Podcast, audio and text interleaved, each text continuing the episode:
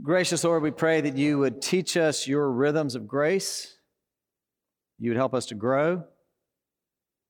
That you would help us to know, experience, and share your love in the world. We pray all this in Jesus' name. Amen. Please be seated. Well, again, welcome. Uh, glad that you are with us this morning. And um, I hope you had a great Labor Day and got to do something fun and really enjoyed taking some time off.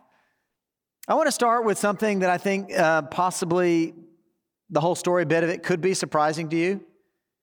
In the uh, world, there is a group that has done a study just a couple years ago in 2018, the Global Wellness Institute, who studied, uh, they're, they're a nonprofit devoted to studying proactive wellness kinds of things and preventative care kinds of things.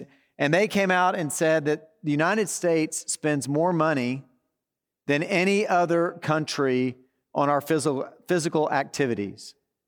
We spend $264 billion a year on physical activity related things. And within each segment underneath that, we have the record in each of these. So like just thinking about some of these different things, we spend 37 billion on fitness classes, 58 billion on sports and recreation, we spend 117 billion on apparel, on athletic apparel and footwear, 37 billion on equipment and supplies, 10 billion on yoga and other mindful movement kind of stuff, and then like another 8 billion on related kinds of technology. So we, we spend all this money, all this stuff that we do, but then meanwhile, turn around and think about the academic journal, The Lancet, says that Americans are 143rd in the world in what we actually do with our physical activity. So, in other words, we spend all this money, but it doesn't really line up with what we do. We're 143rd in the world. And apparently, 40% of Americans don't make the, um, the quota that we're allegedly supposed to make of doing 150 minutes of moderate exercise a week or 75 minutes of intense exercise each week. We don't do that. And the question that I have today, in part, is we, is we're going to be starting a sermon series I'm going to talk about. But I wonder if discipleship is the same way. Is it this topic that we hear a lot about? We see it at the church, we know about it, we buy the paraphernalia, but do we engage it? That's really a deep question that I want to ask you and ask myself and ask all of us as we start a new sermon series. Today, we're starting this new sermon series that we're doing in both 9 o'clock and 11 o'clock with different sermons in both of them. But we're going to spend seven weeks today and six more sermons talking about discipleship. And what I'd like to do today is an introduction to it and kind of ask the questions what is it? What's involved with it? How do we engage it? Those are kind of the things I want to do today and kind of tee things up a little bit. And I guess the beginning question is what is discipleship? What are we talking about? And we got to be upfront when we begin to talk about discipleship because it's a kind of a weird word. If you were to go look in the Bible, you will find it appearing there zero times. It's not in the Bible. In fact, I've discovered it in the last few weeks. If you go look at a lot, many dictionaries, it's not even in the dictionary the word discipleship as such. But the word disciple is, the word disciple is in the Bible, and you will find it in the dictionaries. And you start thinking about probably the most famous um, place where discipleship or disciple is mentioned is at the very last chapter of Matthew. You get to Matthew 28, where Jesus tells his followers, Go, go, therefore, and make disciples. Go and make disciples. And here, here I think he's kind of saying what it means, because right after that, he, fo- he follows it with a sentence baptizing them in the name of the Father and the Son and the Holy Spirit, and teaching them to observe all that I've commanded you. Teaching them to observe all that I've commanded you. So we, we get this idea that a disciple is this um, committed, devoted follower. But even that word, disciple, is kind of rare in a lot of ways in the Bible because, like, in the, at least in the New Testament, it only appears in the Gospels and in the book of Acts. when we start to look back at sort of the ancient times, the word will mean that it's somebody who's devoted to following their teacher to, to learn from them, right? But it would be a mistake if you hear that and you think, oh, okay. So, all right, so just a synonym of, of, of disciple just means student. Well, that's not exactly right either because what we're talking about in ancient terms and, and in this is that a disciple is committed to both the teaching of the teacher or the rabbi and also their life, the way they live it. It's not just their knowledge, it's how they live. It's both of these things together. And for many of us, when we use the word disciple, again, there's how do we use it? Like, how does it practically get used? One way that it gets used is to, is to talk about our own journeys. we'll talk about our own discipleship journey, how we're learning, how we're trusting God, how we're walking. That's one way it gets used. The other way it gets used is when you're helping somebody on this, you're discipling somebody, you're helping them to learn and trust and all these things. There's lots of ways it gets used and we think about.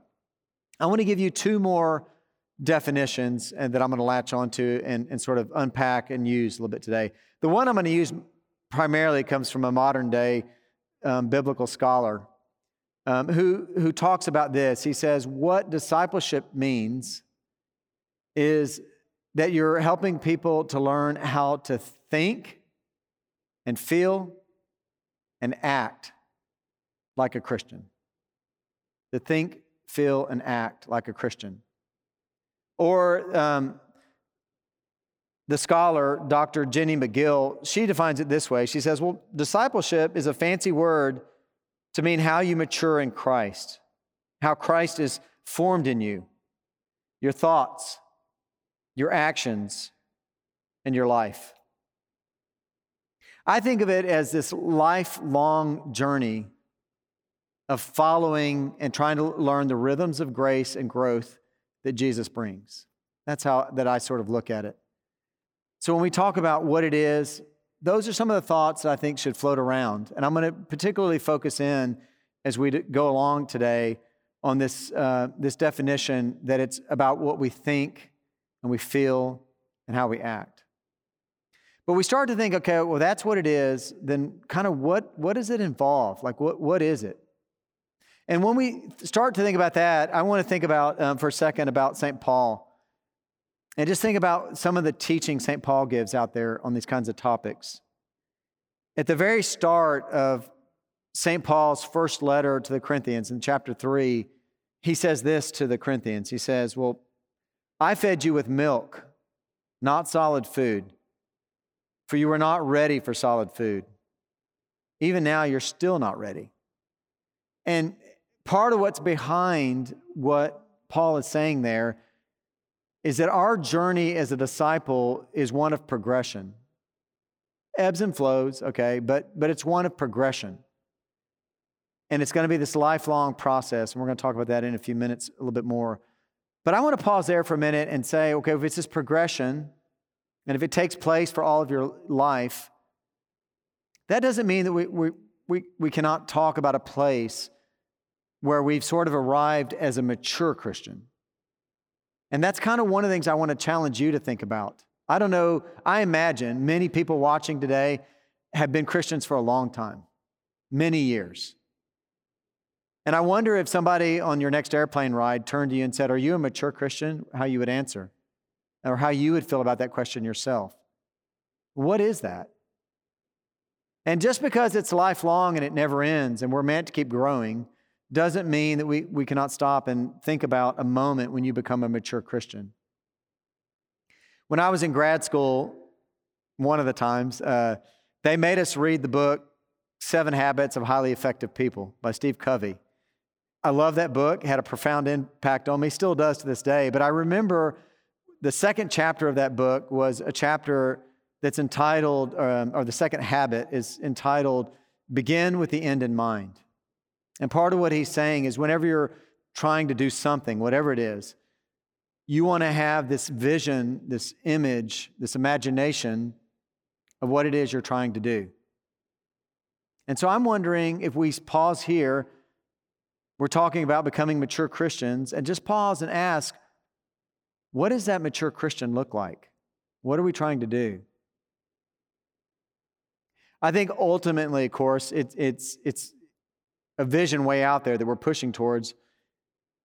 We want to be Christ like. We want to continue on this journey, always trying to be more Christ like, that will affect every relationship that we have. How do we be more Christ like? And St. Paul says this in one of his writings where he tells those he's writing to, he says, like, imitate me because I'm trying to imitate Christ. That's what we're trying to do as disciples. We're trying to imitate Christ. And we might pivot here to ask, well, okay, that's the far vision. That's the really one we're, that's the BHAG, you know, that's the one we're really trying to lean into. But what's more practical things to measure and see how we're doing, what we're about? Well, I want to present, I want to give some ideas on that, flawed as they may be. And I want to begin sort of with, with an in game image. And this really came to me in part from a book I read a number of years ago where they were talking about trying to market to a group. This was in Orange County. And they were trying to market to a group in the Saddleback Valley region there. And they took, they wouldn't did all this research, all this demographics, did survey work, and they scooped up all this information and were trying to figure out how to use it. And they decided we're going to distill this down to averages and medians and all this different stuff and try to come up with one person that we can think about. And so they came up with Saddleback Sam. And they knew what, how, what the average age was, what Saddleback Sam's average income was, how long his commute was, you know, all these different factors about the average of the person in that area, Saddleback Sam. What I'm wondering is if you read scripture and if you dwell in the teachings of the church and all these different writers, could we come up with a disciple, Dan, disciple Dina, who's mature, and think, what does that person look like? So if you're trying to imagine what does a mature Christian look like? And you're trying to put some flesh and blood on it. What does that person look like?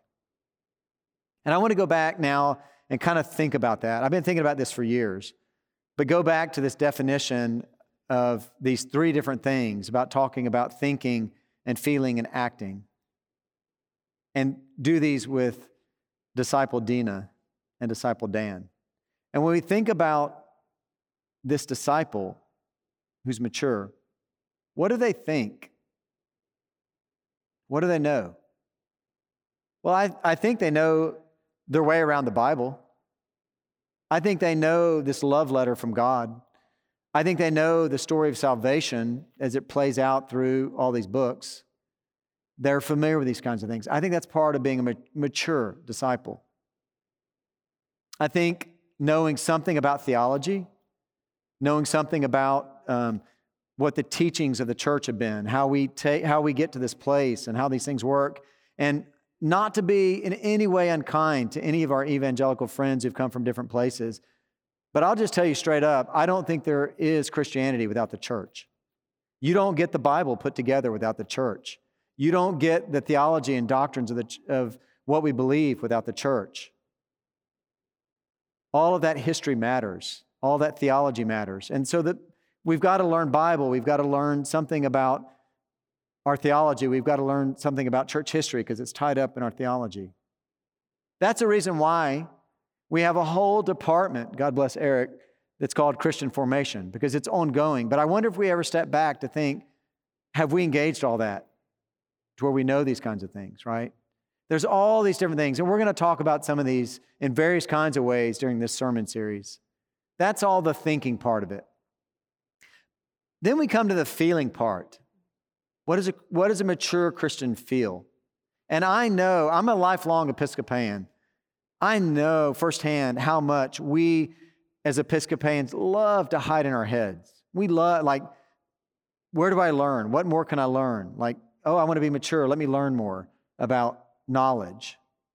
But there's a dimension of this that calls us to feeling and, and to something different than our heads. Like, I don't want to say straight emotion. And I'm not, I'm not just arguing for some kind of emotionalism, but I'm saying it's not just in your head. There's a whole dimension of our heart that God calls us as mature disciples to. I mean, we think about in Matthew 22 and Luke 10 and these different places where Jesus says the greatest commandment is love. God with everything, your neighbor as yourself. Includes loving yourself. It's all these things. And we're reminded in 1 John 4 that God is love. And a lot of Christians would describe the whole Christian journey as going further and further and further into the perfect love of the Trinity, the perfect love being exchanged between Father, Son, and Holy Spirit. Our journey is further into that and sharing that as we go in the world. So there's no way to get around, I think, this idea that, yeah, being a mature Christian involves feeling in this other part of us, not just our heads. And I think we're, you know, we're going to talk about it implicitly throughout all of these, but how do we do that? I think part of it is recognizing, again, one of, the, one of our soft spots as Episcopalians is that it does involve a relationship. We, are, we may do set prayers and do all this, but we are talking about a dynamic with a God who communicates with us in various ways and with whom we communicate. Our own prayers, written prayers, all kinds of different ways, but relationship. And we're reminded that there are, Jesus gives us some hints also about this, about our hearts. He says, Look, where your treasure is, that's where your heart's going to be. He's telling you in part how to get your heart in this place, right? And I think right along with that feeling part of it is for us as Christians to think about how much God loves us. Like I think about St. Augustine in the fifth century saying, God loves you or, or God, actually, I think to be precise, he, think he says, God cares about you as if you were the only one he cared about. That's the, the way he is. And I think part of being a mature Christian is making your core anchor to know you're the beloved of God and that you're held in his love and that we're able in our own brokenness to minister nonetheless with God's love working in us. That's part of hanging out as a mature Christian.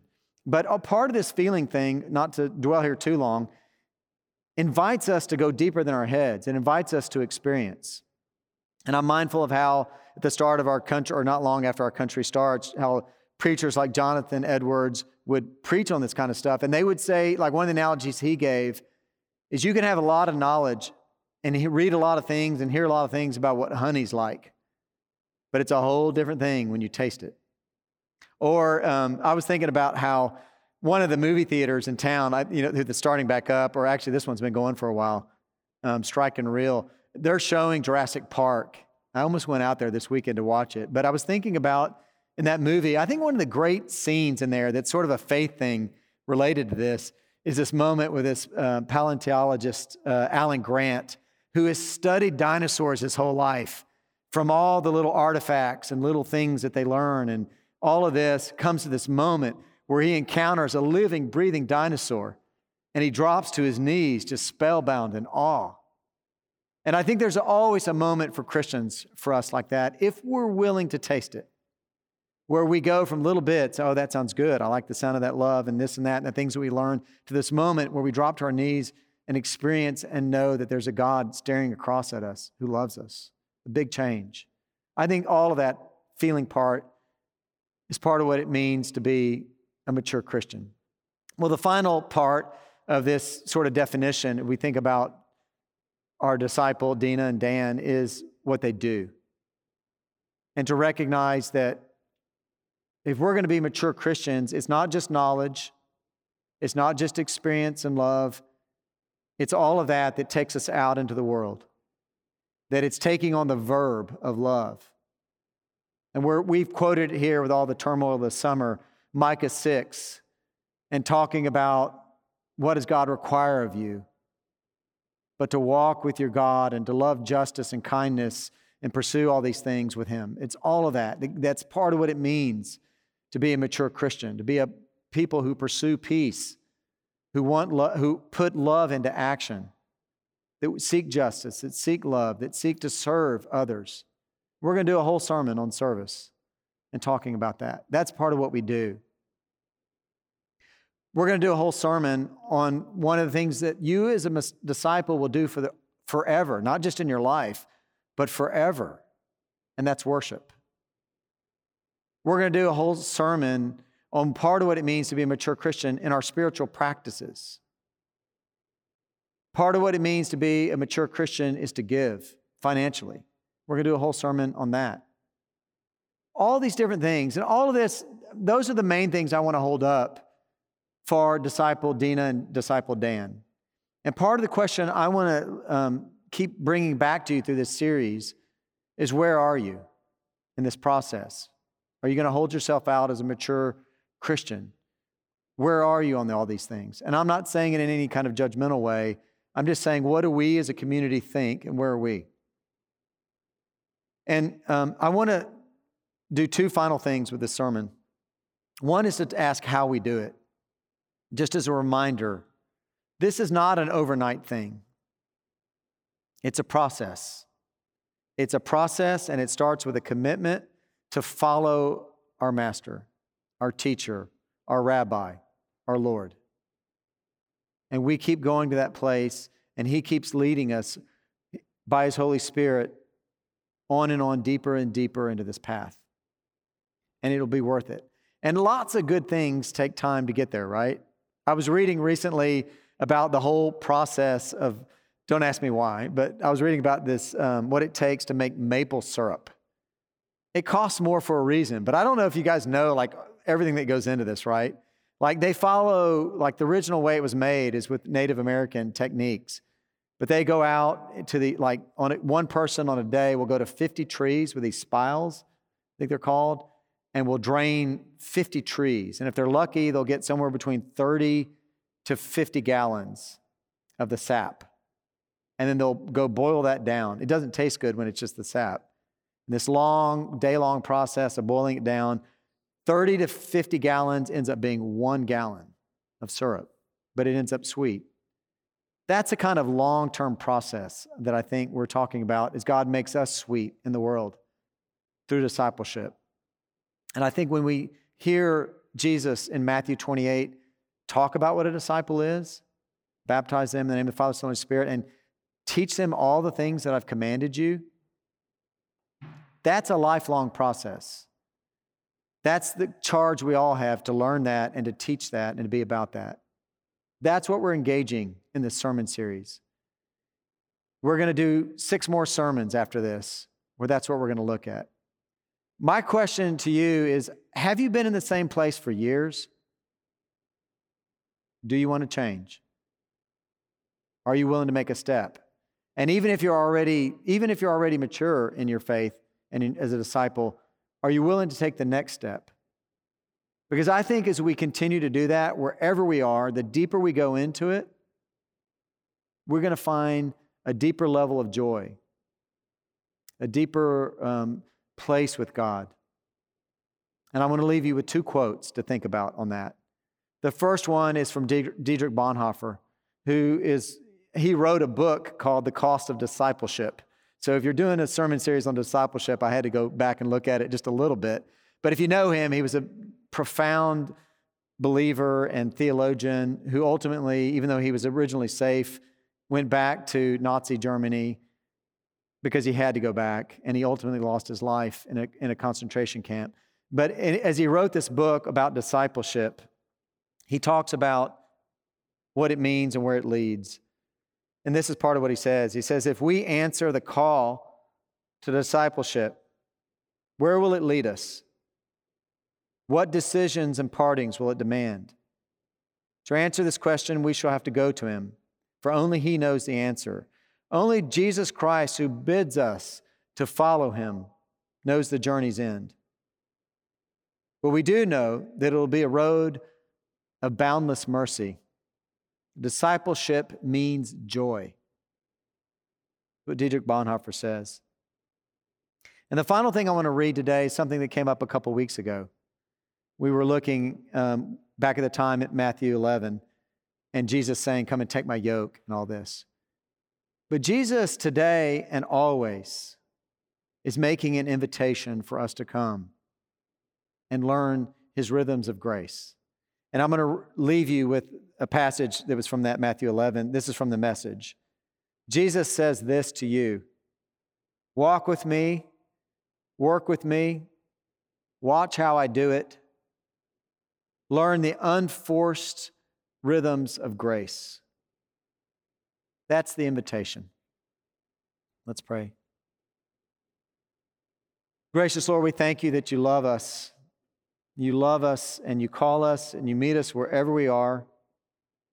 And on this day, we also thank you that you don't just leave us there, but you call us on a journey to go deeper with you, to learn more about love, and to work for your purposes and your kingdom to be your instruments. And in that, to find meaning and hope and love and joy. As we start this sermon series, we ask you to bless each of us on the journey, that you would bless each person who speaks. May this be a time of bringing us to a new place. We pray this in Jesus' name. Amen.